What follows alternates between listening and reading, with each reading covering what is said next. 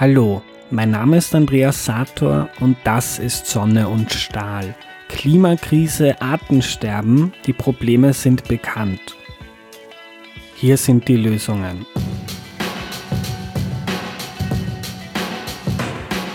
Wie können wir heute acht altern 10 Milliarden Menschen ernähren und gleichzeitig bis 2040, 50, 60, je nachdem netto keine Treibhausgase mehr ausstoßen und unsere Natur oder wie wir ja gelernt haben, eher Kulturlandschaft wieder bunter und vielfältiger machen für ein lebenswertes Leben für unsere Kinder und deren Kinder. Darum ging es in der zweiten Staffel von Sonne und Stahl.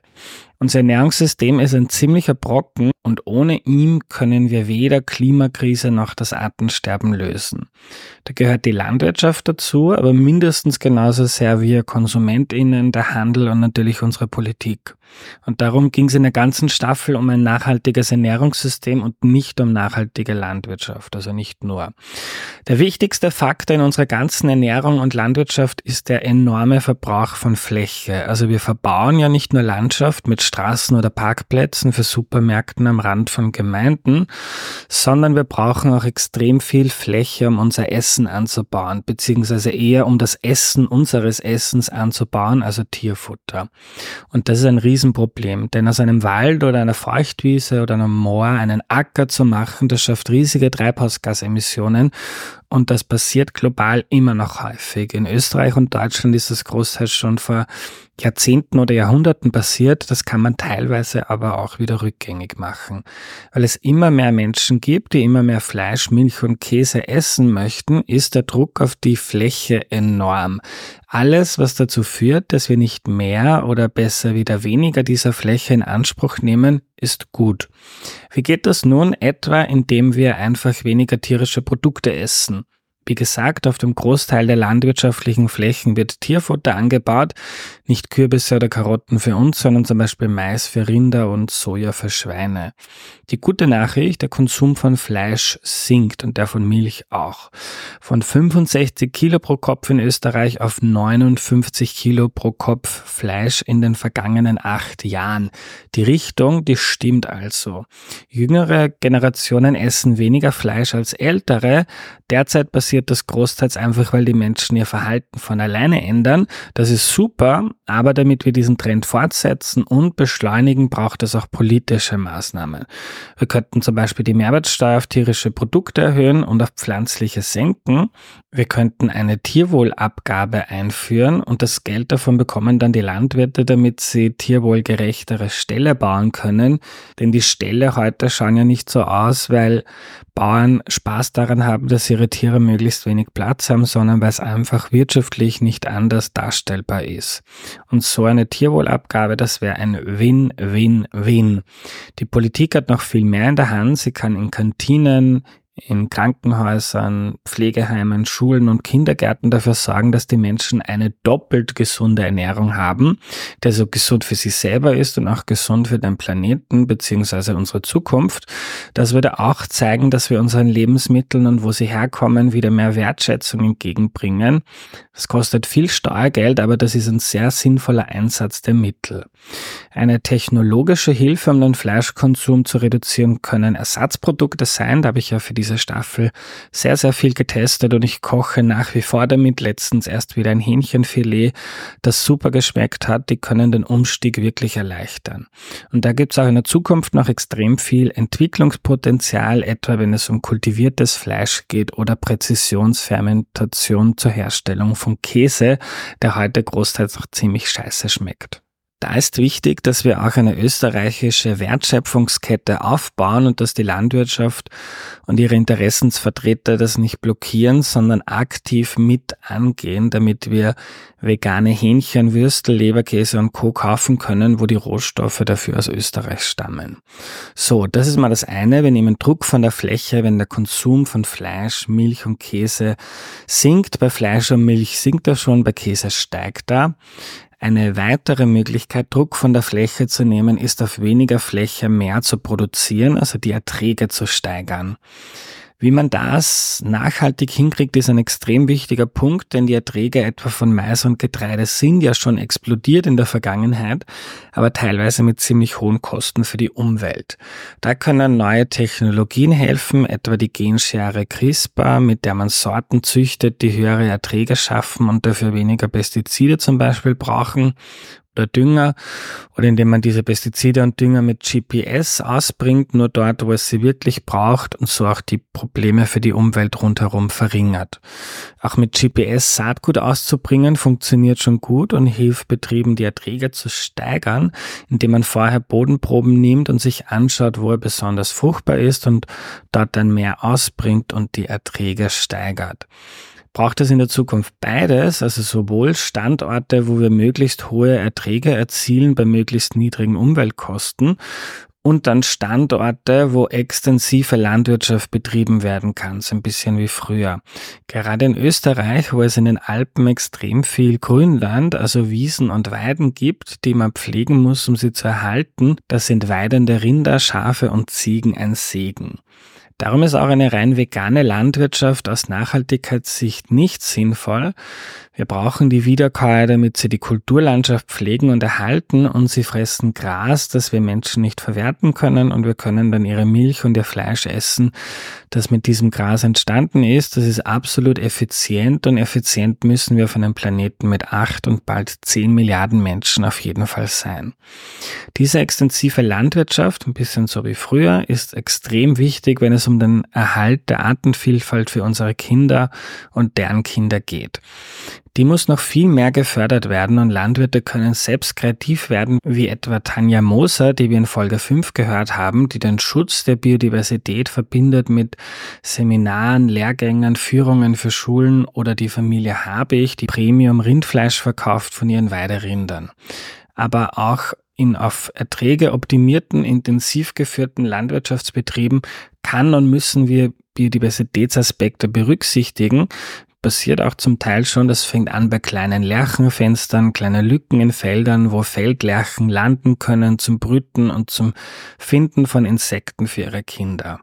Auch in Landschaften mit viel intensiver Landwirtschaft oder gerade dort müssen wir wieder mehr Strukturen in der Landschaft wie Gehölze, Büsche, Bäume, Gestrüpp, Teiche und Co. anlegen, so wie das Thea Czanke erzählt hat. Etwa 20 Prozent, sagt er, solcher Strukturen braucht eine Agrarlandschaft, damit sie ökologisch weiterhin wertvoll ist und Tiere und Pflanzen dort Lebensraum haben.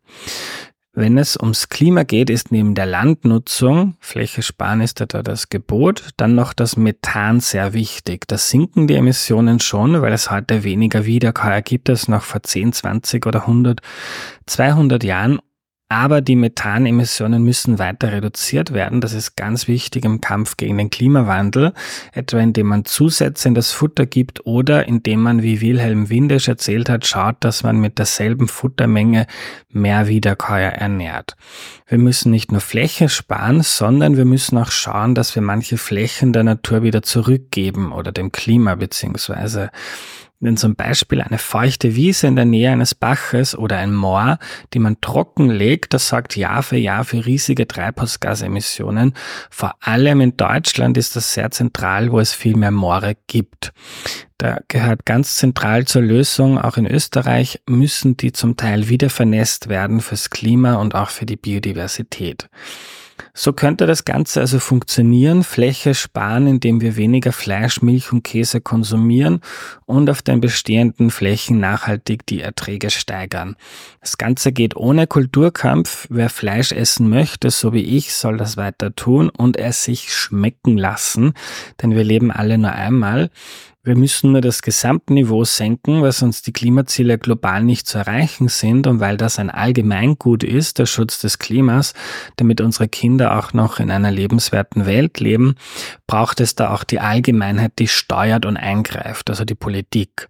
Derzeit sind tierische Produkte einfach zu wenig besteuert und das anzuheben ist genau wie eine Steuer auf CO2 aus Nachhaltigkeitssicht extrem sinnvoll. Aber politisch natürlich sehr schwierig. Keiner will sich vorschreiben lassen, was man essen soll. Ich auch nicht. Und gerade deshalb wäre eine höhere Steuer sinnvoll. Wem es das wert ist, der kann es weiter kaufen. Aber wie wir aus der Ökonomie wissen, wenn etwas teurer wird, wird es weniger konsumiert. Das ist fast quasi immer und überall so. Ärmere Haushalte trifft es stärker und darum sollte man, wie bei der CO2-Abgabe in Österreich, einen pauschalen Bonus an alle auszahlen. Da wird das dann mehr als kompensiert. Bei uns nennt man das Klimabonus.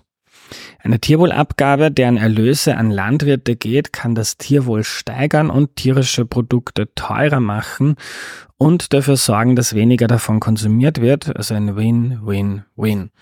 Die Landwirtschaft insgesamt muss weiter produktiver werden. Moderne Technologien und Gentechnik können dabei helfen, die Erträge zu steigern und gleichzeitig die Umweltschäden zu senken. Wir brauchen wieder viel mehr extensive Landwirtschaft und Rinder, Ziege und Schafen auf den Weiden. Die Zahl der Ziegen und Schafe steigt in Österreich wieder. Super. Gleichzeitig braucht es politisch strengere Vorgaben für mehr Bäume, Gebüsch, Gehölze, Tümpel, bunte Feldränder, wenig gemähte Wiesen, damit die Kulturlandschaft wieder schöner und bunter wird und dort die historisch durch uns Menschen entstandene Artenvielfalt erhalten werden kann. Die gehört zu unserer Kultur dazu, so wie der Stephansdom oder der Kölner Dom auch zu unserer Kultur gehören. Ja, so könnte das Ganze gehen. Wir machen schon Schritte in die richtige Richtung, aber es passiert in Summe noch viel, viel, viel zu wenig. Jetzt zum Schluss noch, was kannst du jetzt tun? Erstens bei der Partei, die du gerne magst und wählst, mal fragen, was sie da macht und Druck machen, dass sie mehr machen. Vor allem, wenn du eine konservative Partei gerne magst und wählst, ist die Wahrscheinlichkeit sehr hoch, dass sie da viel zu wenig macht. Zweitens, frage in deiner Gemeinde, in deinem Kretzel oder in deiner Stadt, was getan wird, damit nachhaltige Ernährung in Kindergärten, Schulen und Pflegeheimen gegeben ist oder frag mal in deiner eigenen Schule oder im Kindergarten nach, wenn du Kinder hast im Pflegeheimen genauso. Drittens, probier, wenn du willst, mal mit Ersatzprodukten herum. Ich habe einige Produkte getestet, die ich äh, vorher immer tierisch konsumiert habe und habe da einiges ersetzt und das kann ganz praktisch sein. Also keine Berührungsängste, einfach mal kaufen und probieren. Viertens, schätze wert, was Landwirte für uns tun. sage ich nicht nur als Sohn eines Landwirts und als Bruder eines Landwirts, sondern aus tiefer innerer Überzeugung. Weil viele das nicht sehen und sie immer nur als Klimaverschmutzer, Naturzerstörer und Tierquäler hinstellen, fühlen sich viele zu Recht ungerecht behandelt. Wir brauchen ein Miteinander zwischen Fleischessern und Veganern, Landwirten und Naturschützern, der Politik und uns allen, wenn wir das Ernährungssystem nachhaltiger gestalten möchten. Das geht alles nur Schritt für Schritt und pragmatisch. Der Fleischkonsum sinkt schon, es gibt immer mehr gute Ersatzprodukte, Biodiversität wird in der Landwirtschaft wieder wichtiger und größer geschrieben, die Zahl der Schafen und Ziege in den Alpen steigt wieder. Es tut sich also schon einiges und es braucht viele engagierte Leute und Offenheit und Bereitschaft zu Diskurs, damit wir das weiter hinkriegen und noch besser machen können. Also lasst euch nicht auf den Kulturkampf ein, den manche führen, auch in den Medien oder in den Interessensvertretungen und den Parteien. Den nutzen nämlich manche, um das Ganze zu bremsen. Man kann als Veganer und als Schnitzelliebhaber seinen Kindern eine gute Zukunft wünschen und den Planeten lebenswert erhalten wollen. Und wenn wir das Ding und das Ruder herumreißen wollen, dann müssen Veganer und Schnitzelesser, so wie ich, ich habe Sympathie für beide Gruppen, Hand in Hand das Thema angehen. Lasst mich gerne wissen, was euch zum Thema noch interessiert. Es wird dazu in der Zukunft noch viel mehr im Podcast und im Newsletter, den ihr unter sonneundstahl.at slash newsletter abonnieren könnt, geben. Danke an Wolfgang, Robert und Andreas, die neu als Freunde der Sonne dazugekommen sind. Sie unterstützen den Podcast mit 6 Euro im Monat. Vielen, vielen herzlichen Dank dafür. Wir stehen derzeit bei 98 Freunden der Sonne und haben uns 100 vorgenommen bis zum Ende der zweiten Staffel. Also bitte nutzt jetzt die Gelegenheit und machen wir die 100 voll. Auf sonne und stahl.at slash Freunde könnt ihr das Projekt unterstützen. Vielen Dank. Nächste Woche kommt noch das gesamte Interview mit dem Agrarwissenschaftler Harald Grete als Bonusepisode und dann ohne Pause geht's gleich weiter mit drei Folgen zum Jahresende, die zurückblicken auf das Jahr 2023 aus Nachhaltigkeitsperspektive und zwar global. Lasst euch überraschen, erzählt euren Freunden, was ihr in der zweiten Staffel so gelernt habt und schauen wir, dass wir gemeinsam einen Beitrag leisten, damit wir noch schneller Richtung einer nachhaltigen Welt gehen. Danke euch fürs Zuhören und bis bald, euer Andreas.